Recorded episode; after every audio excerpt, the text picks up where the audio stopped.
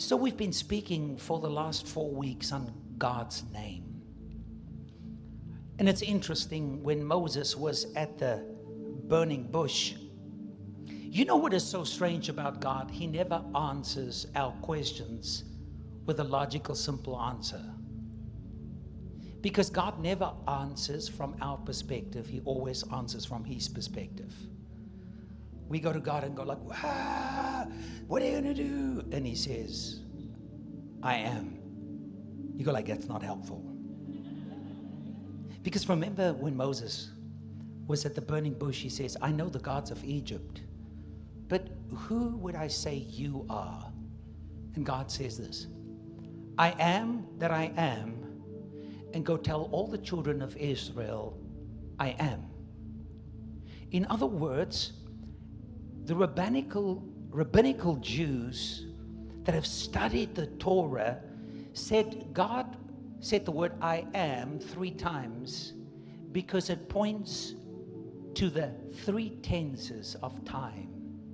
In other words, God says, You don't know me, but I've always been the I am. I'm gracious, I'm compassionate, I'm slow to anger, rich in love. I forgive sin and will not let the guilty go unpunished.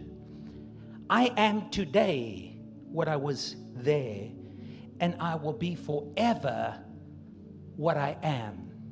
And we said that the name of God is self revelatory to who God is. And the question that you and I are going to journey into is a journey through what we refer to as the Sermon on the Mount or the Beatitudes. Because you see, the, the name of God and who He is has staggering implications on us as His children. Because we can say, Oh, I know who God is. He's gracious, He's compassionate, filled with love, slow to anger, forgives, and doesn't lead. No, no, no, no, no. You see, the same rabbinical Jews, the rabbis who studies the Torah, says the implication is that who God is is reflected through his children. In other words, let me try and break it down to you this way, and I've got to speed up. But I love worship because without the presence of God, where are we? What are we? Right? You know, as we grow up, we look at our parents and we go like, I will never be like my mother. I'll never be like my father. And then you grow up and you sit a certain way, and they go like, You sit just like your father. You go like, Oh dear God. You look just like your mother. You tilt your head sideways just like her. If you look at my dad, he's 90. You look at the pictures throughout all the years of ministry. At the same age, my dad and I look exactly the same. I'm the only human that knows what I'm going to look like at 90, and it's not pretty, people. not pretty at all. And I didn't study his picture and took it to the hairdresser and say, hey, make me like him. His DNA, it's what's birthing these mannerisms that imitates where I come from. In other words, I don't work every morning go like, I've got to be like my dad. I've got to be like my dad. No, no, I cannot help it. Because his very personhood is in my blood. And the rabbis says that the DNA of the I am is reflected in his children and the world will know the I am through the life of those who are sons and daughters of God. But you know, Luke chapter 6, verse 36 says this You must be compassionate, just as your Father is compassionate. And I go, like, Oh, I love that scripture. But listen, God, have you ever lived in the messiness of America? If you ever had your feet, I know it's easy to be compassionate if you're surrounded by angels and harps and beauty. Do you know what it feels like to live in a broken world? Have you ever met my neighbor? Right?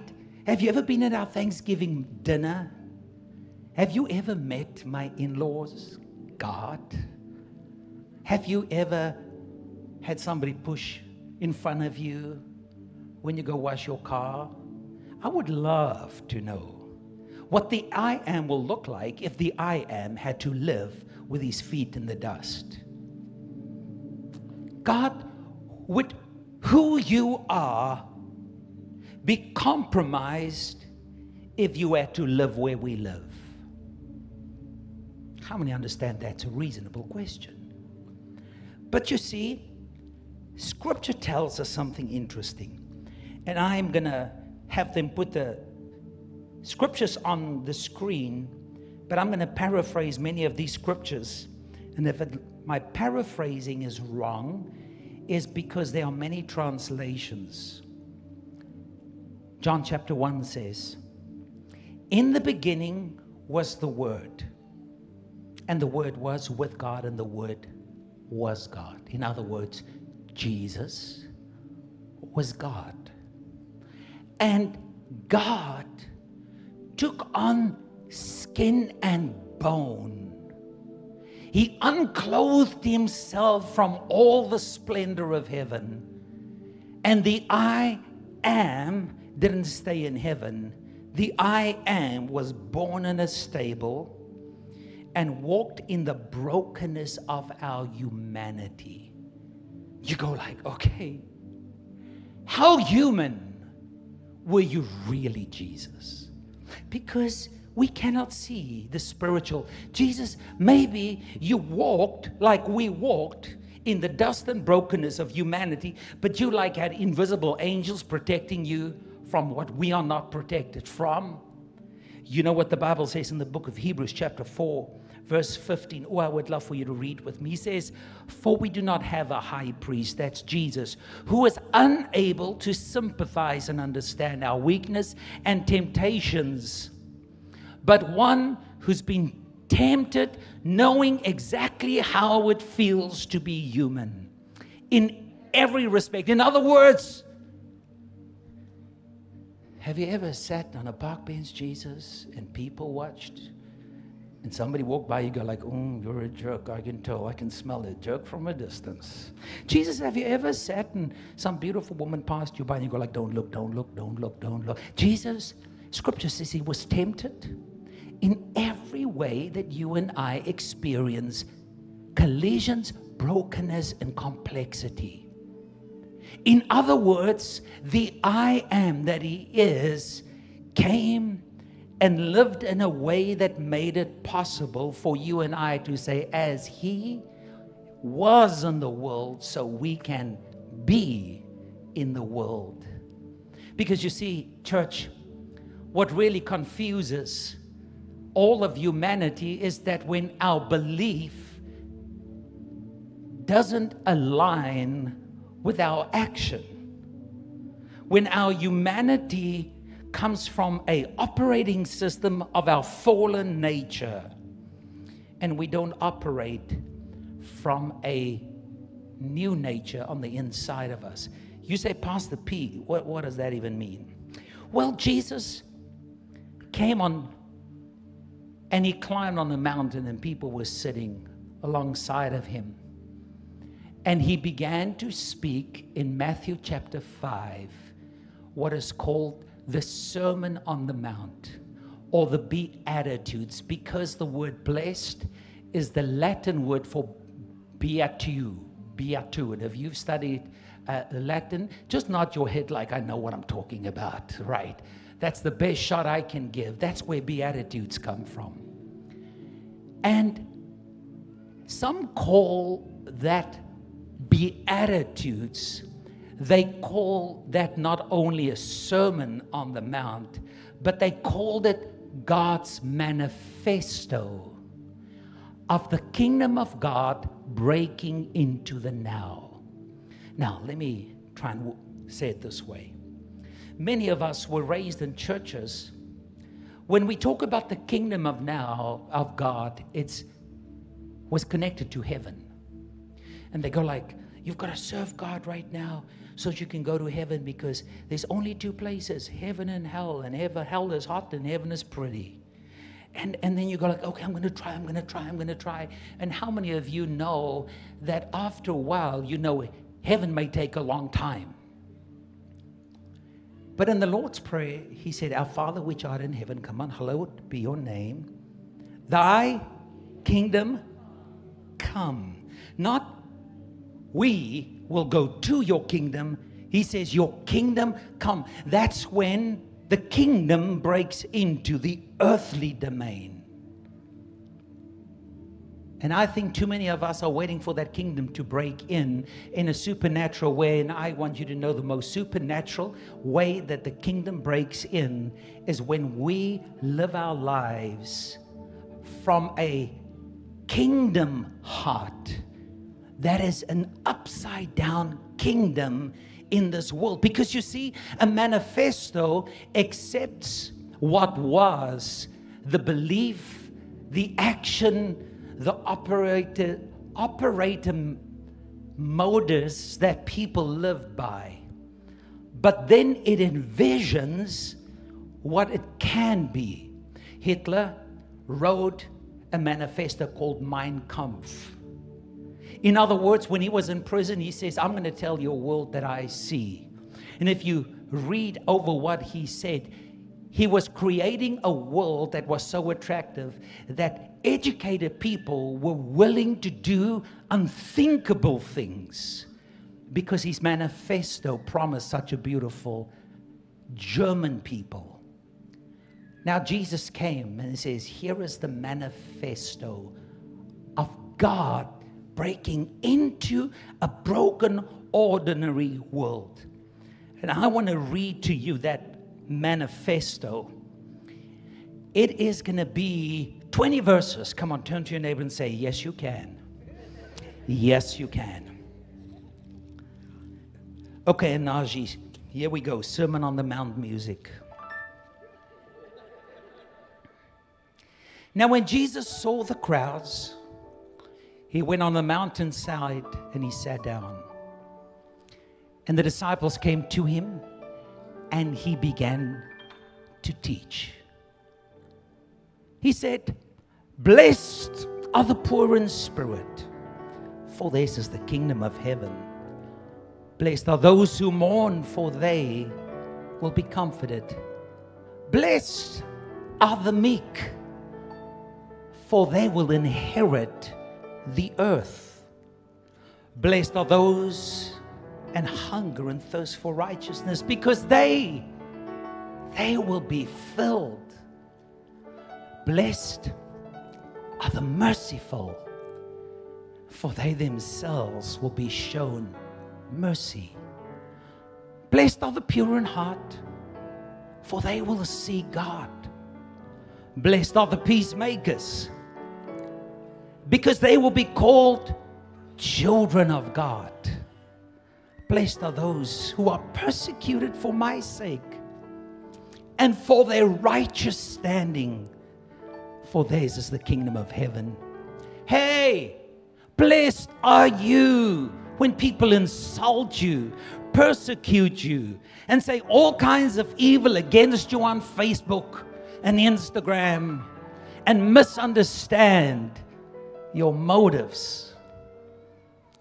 Rejoice and be glad, because great is your reward in heaven. For in the same way they persecuted the prophets who went before you. Why would it spare you? He didn't say it, I put that in. You are the salt of the earth. Hey, but if the salt of the earth has gone, is no longer salty. It will be thrown out and trampled underfoot.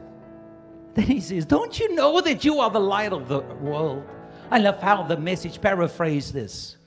You are the light of the world. Bring out the God colors in this world. God is not a secret to be kept. We go in public with it as public as a city upon a hill. Now, these made you a light Would he ever put you under a bucket? Never. Therefore, live your life and shine and radiant the multiplicity of who God is. Do not think I have come to abolish the law and the prophets. I've not come to abolish it. Then, verse 20. Ooh, listen to this one. For I tell you that unless your righteousness surpasses that of the Pharisees and the teachers of the law, you will certainly not experience my kingdom breaking in now. Now, the word bless, come on. Turn to your neighbor and say, Bless you. I went to the south the other day and somebody just said to me at the airport, if anybody tells you, bless your heart, don't say thank you. That's how they say you're an idiot. Bless you, honey. I go like, mm, okay, no. Because I would go like, oh, thank you, thank you, you bless. You see, the people on that hill were very confused with the word blessed. Because they understood. I love how the Amplified says, he says, blessed, happy to be envied. Because the word blessed was something that was only spoken about and referred to as gods and dead people. Because blessed means satisfied, fulfilled, content, happy, that is disconnected from the circumstances you are in. Now think about it. They were confused. Why would he say, Blessed are the meek? That makes no sense. Because the meek will be trampled on. Jesus says, No. You see, you posturing up and defending who you are will not give you satisfaction. No, I'm not going to do that is not going to give you what God promised. They, talk, they talked about a, a shalom of God. He says, In this world you'll have many tribulations, but be of good courage. In the midst of the hardest thing, blessing is when you are all encompassingly covered with divine grace. Do you know no duck swims in a pond and go like, oh my God, I'm going to get wet? No duck ever goes like, I hope none of us drown today. You know why? Because the duck is covered with the blessing of oil on the feathers. God says, if you live my kingdom, I will cover your life with an oil where you experience the same hardships as others, but you will not go under. You will bob up. That is the blessing that I can bring in your life. And I go like, okay, I, I love all of that, oh God. But you say that righteousness cannot be the righteousness of the Pharisees. My righteousness needs to be a different kind of righteousness. And righteousness simply means right standing with God.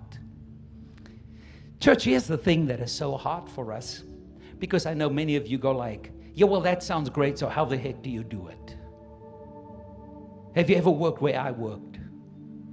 Have you ever walked where I walk? Have you ever known what it feels like to not be able to pay your rent or be let go unjust, unfair. Do you know what it feels like to walk down the street and because of my skin color, I fear for my life? Uh, do you really, really? God, do you really?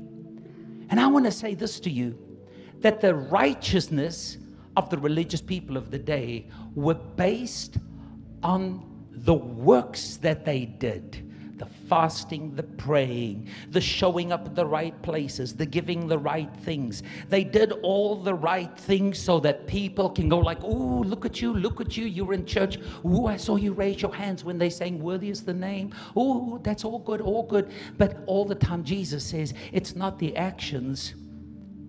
It's that it flows from a heart that's been transformed. Church, so I'm going to close this up and then I'm going to show you a video that's going to encapsulate the journey that we're going to take.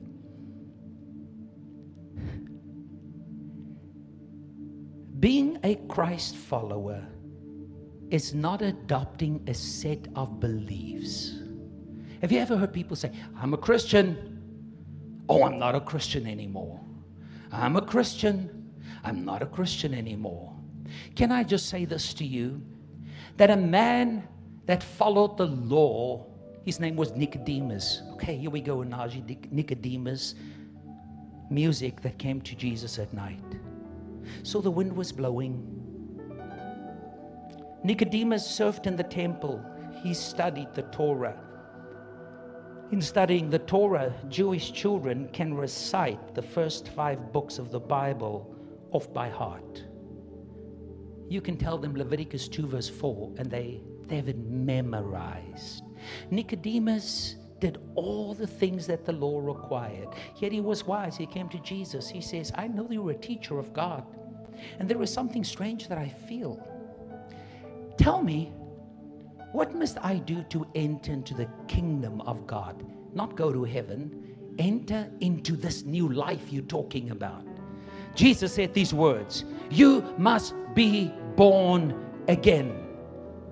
He goes like, Okay, how do I go back into the birth canal? Makes no sense. Jesus says, Unless you are born of the Spirit, you cannot experience a kingdom breaking through now. 1 John chapter 1 verse 12 he says and all who received him he gave the power and the privilege and the right to become children of God not just followers children then he says this who owe their birth not by the will of a man or by human reproduction but by God you have been born as a child of God. Now, if that is true, then you understand why Second Corinthians says, if any person has been born of God, you a brand new creature. Everything on the inside about you has been resurrected and birthed. That is why spiritual growth is so important because if you do not grow, then there is a new new birth in you. He says that's why you need spiritual milk and spiritual parents. That's why I want to say to you, stop hopping church because you cannot grow unless you are planted with people in a house. You cannot grow if if you are not motivated and sometimes prodded to read scripture and community and all the things that grows you. He says, if you you're a brand new creature in Christ, all things have changed. The moral standard, the operating system, everything in your life has changed. He says, because you may not understand. Second Peter chapter 1, verse 4 that you have become partakers of the divine I am nature of God. Oof.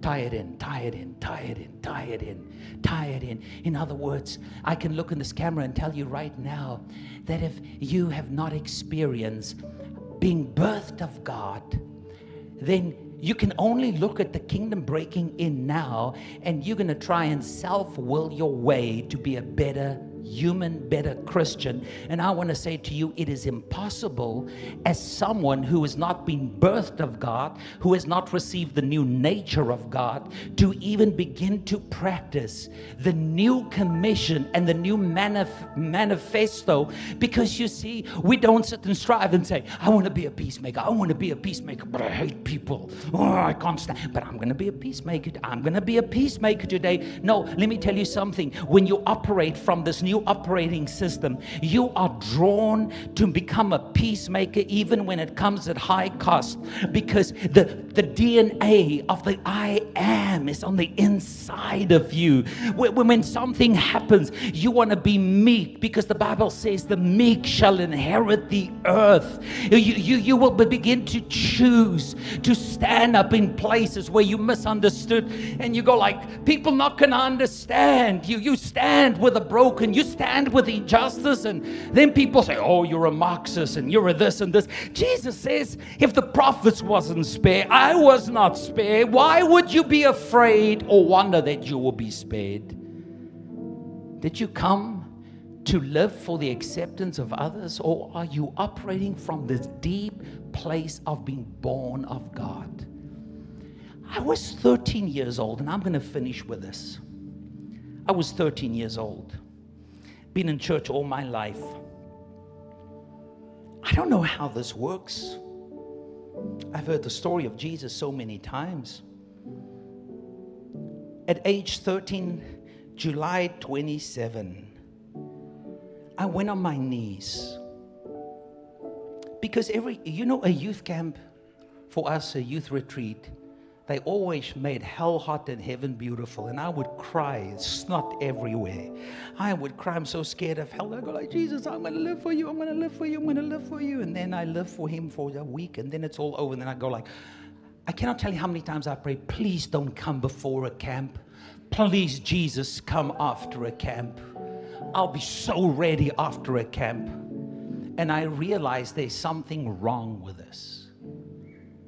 In my room on my knees, I prayed this prayer I need a new heart. For you said, I will take your heart of stone and give you a heart of flesh. With my strong, mighty arm, I will rescue you out of darkness and resurrect what is dead. Like he said, Lazarus, come out. That night he said, Peter, come out. Something And you see, if you've never experienced that, I want to encourage you, go on your knees. He says, I will never turn aside those who come to me. If you call upon my name, I will answer. He's not to be found only in church, he's to be found on your knees. He's to be found when you call upon his name. Because you see, church, I want you to know this. As we study scripture, everything we talk about is not morals and a higher standard of living. It's the natural outflow of a redeemed heart in a broken world. That is why I believe that God wants to take this faith community, this beautiful family, and He wants to unravel our feathers and awaken us to the understanding He doesn't change your mind, He gives you a new heart. So that we can be the reflection of the DNA of God in us. Here's my last story. Not a story, it's Jesus told this parable. He says two men were building houses, same material, same everything, but two different foundations. Paul writes this. He says, God is the master, uh, master architect, but we are the builders. We can choose the materials we're going to build from. You can choose the life that you're going to build from. He says, but I want you to know everything is going to be tested by fire. My wife and I are watching The Office again. rerun. You know when they go on the cruise? And They go like, how long before Michael gets on the boat and shout, I'm the king of the world? if you don't know what I'm talking about, it's okay. You should actually, it will help you. Two minutes, and Michael go like, I'm the king of the world. The greatest deception is when life go, is going well with you without God. when your bank account is full because you think you know how to make money. When you're so educated, you can swap jobs every week.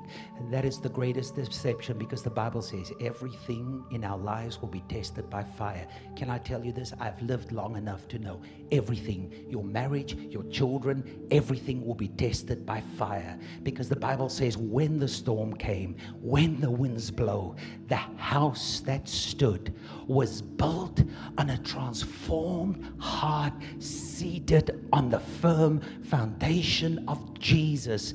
But this is not a message just for you. This is a message for us as a community. The world is searching for the evidence of the I am in the sons and the daughters of God that is not emulating it, but is living from a transformed life.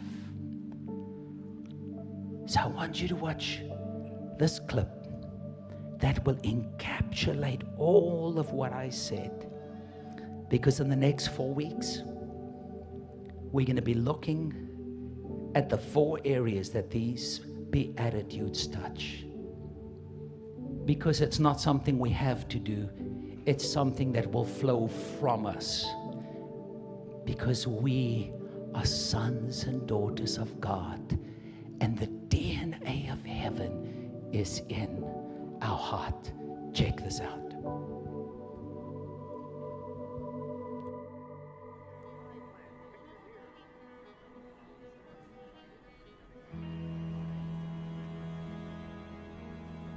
It is both easy and hard, abiding in the alternate kingdom that Jesus described on the mountain that day. Hard because the kingdom of love runs so very contrary to our human flesh, with its calls to forgiveness over vengeance and rest over anxiety. Easy because the kingdom of love is established not in us fighting huge battles in our own strength, but in resting in his strength and doing the small things his way. For his kingdom is established a little more each time we close our eyes. Take a deep breath and choose grace. We do not live out of the Sermon on the Mount as if it were a script or a story that was fixed in the past. Rather, we live into it, allowing its dangerous declaration of love to be established in our living.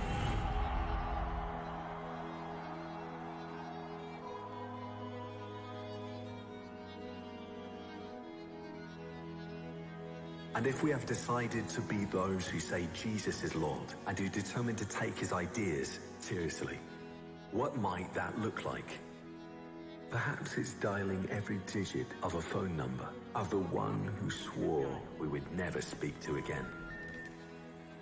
Perhaps it is found in the exact moment of holding betrayal in both hands, feeling its weight and letting it go or allowing the criticism we want to voice to remain unsaid. Or maybe it's letting our hearts soften towards the parent who falls so desperately short. And if finding the strength to live into his love isn't about our own capacity, but his, perhaps we can finally exchange our long-held bitterness for grace. Perhaps forgiveness is possible. Simple, but not easy.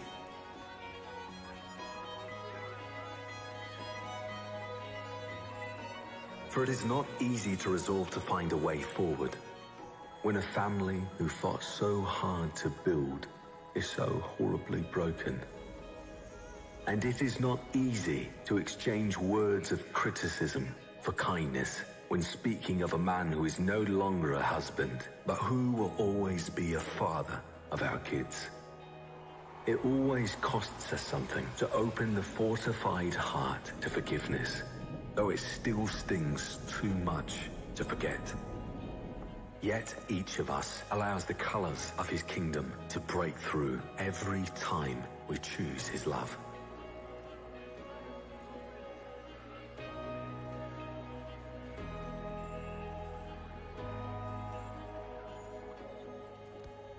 The kingdom breaks through every time we find our identity in Christ alone. Foregoing the accolades of this world by allowing our acts of generosity to be seen by Him alone. And when we choose contentment, knowing He will provide over the stress of pursuing earthly treasure. And we declare the manifesto of His alternative kingdom with our lives. And in our humility, when we acknowledge our prejudices, and the fears on which they stand and ask God to help us change. And when we choose that same humility in the face of those who misunderstand our motives, who can't understand, and who seek our destruction, we even declare it when we awaken to face our hardest day and ask for His peace. His all-consuming peace that runs so contrary to the empire of this earth. For the kingdom of love is established, and having every reason to throw a punch, we steady our gaze, set our jaw, and with courage turn the other cheek. When we deal with anger, not with the weapons of war or words, but on bended knee. And not with empty words that are designed to impress others, but earnest words and earnest hearts submitted to His will.